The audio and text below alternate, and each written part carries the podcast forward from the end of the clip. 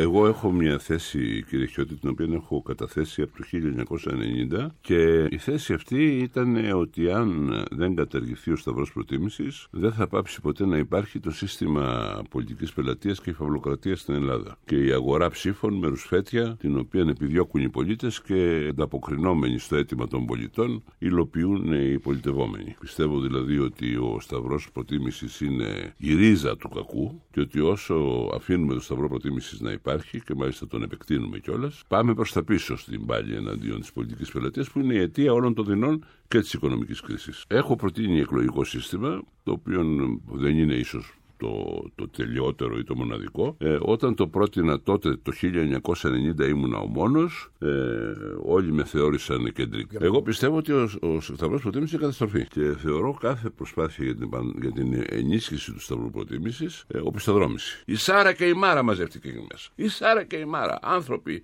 ανεπίδεκτοι, διεφθαρμένοι, ε, ντροπή, ντροπή. Κανένας πιστεύω δεν θα άντεχε στο περιβάλλον του αυτές τις ψυχονομίες που βλέπουμε εκεί μέσα και τις ακούμε να εκφράζονται με τον τρόπο που εκφράζονται. Ε, τώρα λοιπόν, φανταστείτε όμως τι θα γίνει. Εγώ έχω κάνει σε 12 βουλέ, κύριε Χιώτη, αυτό το χάλι δεν το έχω ξαναζήσει και δεν το έχω ξαναδεί. Και επιμένω και το λέω και όποιος θέλει με διαψεύσει και α μου πει ότι πράγματι είναι υπερήφανος για αυτούς τους ανθρώπους. Ο ΣΥΡΙΖΑ έχει προτείνει τον κύριο Βουδούρη στην Πελοπόννησο και οι τοπικές νομαρχιακές όλες τον καταψηφίζουν. Ε, βέβαια. Αυτό είναι ένα πολιτικό θέμα όμως ιδιαίτερο. Δεν νομίζω ότι είναι θέμα που μπορούμε να το γενικεύσουμε και να βγάλουμε συμπεράσματα για το σύστημα. Ο ΣΥΡΙΖΑ ε, συναντάει της αμαρτίας του. Τι είναι ο ΣΥΡΙΖΑ; Ο ΣΥΡΙΖΑ είναι συνασπισμός, ο οποίος συγκέντρωσε γύρω του τους νοσταλγούς κομμουνιστές πασιφίστου ελληνικού, οι οποίοι δεν βολευόντουσαν μες στο κουκουέλα, θέλαν κάτι πιο σκληρό, πιο επαναστατικό. Και μάλιστα και όλα τα κατακάθια της κοινωνίας, δηλαδή το περιθώριο. Και όλους τους αριβίστες μετά που τους πήρε επειδή το Πασόκ έπαψε να είναι κυβερνητικό κόμμα, έπαψε να έχει απήχηση, ε, χρεώθηκε και όλη τη ζημία που προκάλεσε η κρίση και